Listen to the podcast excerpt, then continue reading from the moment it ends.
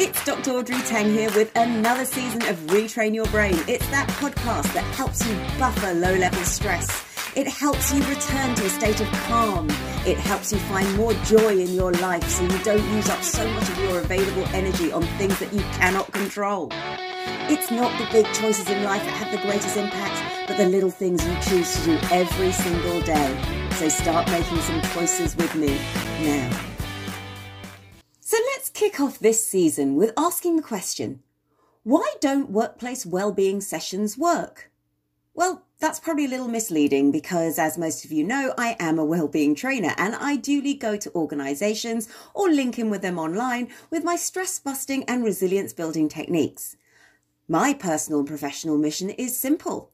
I realize that most people only seek help at the point of crisis, but if you make a commitment to building your mental and emotional fortitude every single day, as you might make a commitment to building your physical strength, you are in a better position to one, buffer low level stress without any detrimental effects, two, be able to return to a state of equanimity or calm following an anxiety inducing event, and three, find more joy in your life because you're not using up so much of your available energy on anxiety that you may not be able to control, address, or remove. As I said in the introduction, for me, it's not the big choices in life that have the greatest impact, such as buying a house or changing jobs or starting a relationship, because they're defined. They also have an exit strategy, even if it's not always a happy one.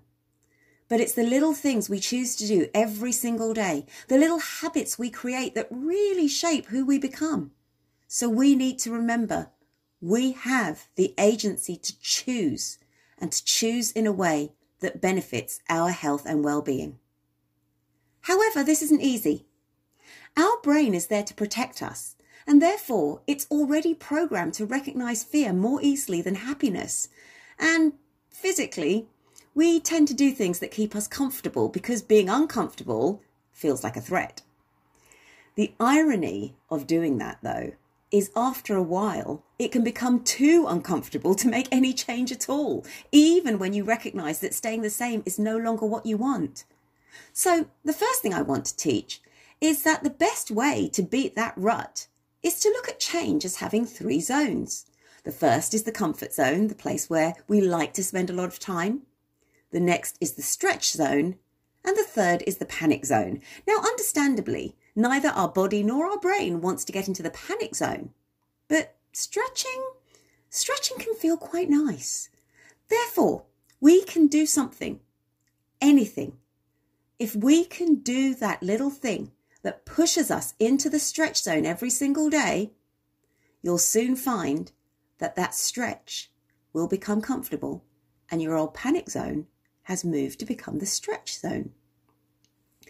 And amongst the exercises I teach are little stretches, such as keeping a mental social distance, asking yourself before taking on somebody else's psychodrama, is this really my responsibility? You can't save people from themselves, although if it's within your power, you could signpost them. But try asking them, if you are going to help, how best can I help you? What would you like me to do? What have you tried? What are you trying to achieve?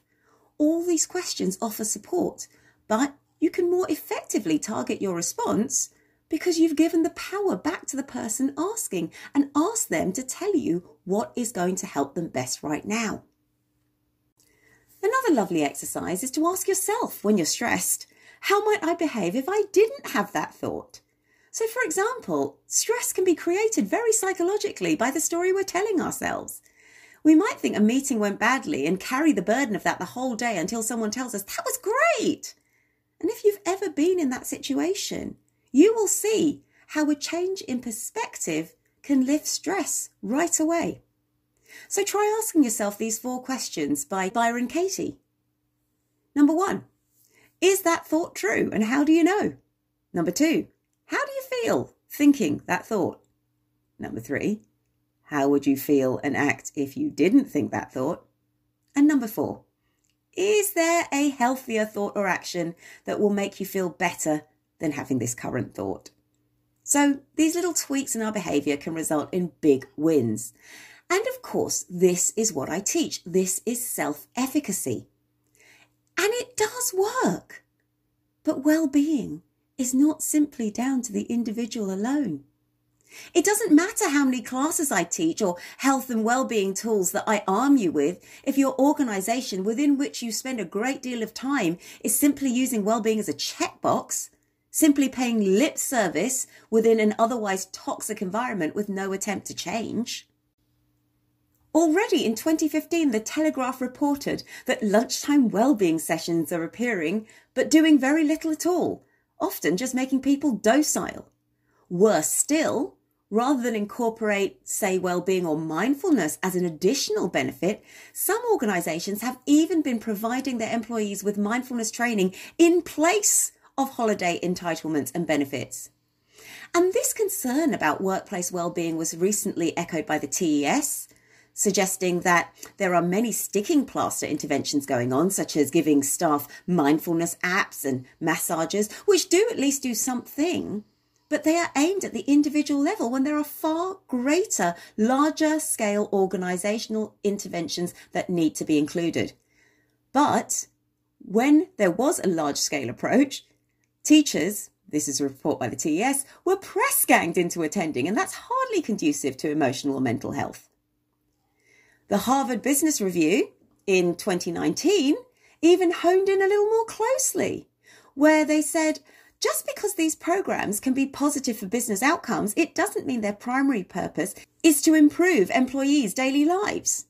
Then Hands On at Work asked, well, is there an honest and open culture in place where staff feel they'll be able to raise issues? Because if not, then a health and wellbeing policy won't work.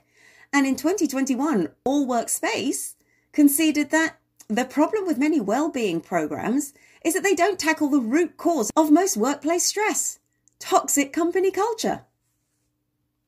In my own PhD research, I found the issues of burnout in the workplace in customer facing individuals who used emotional labor, which is the display of behaviors and emotions contrary to what they might be feeling because of role expectations. For example, a stressed nurse speaking kindly to a patient.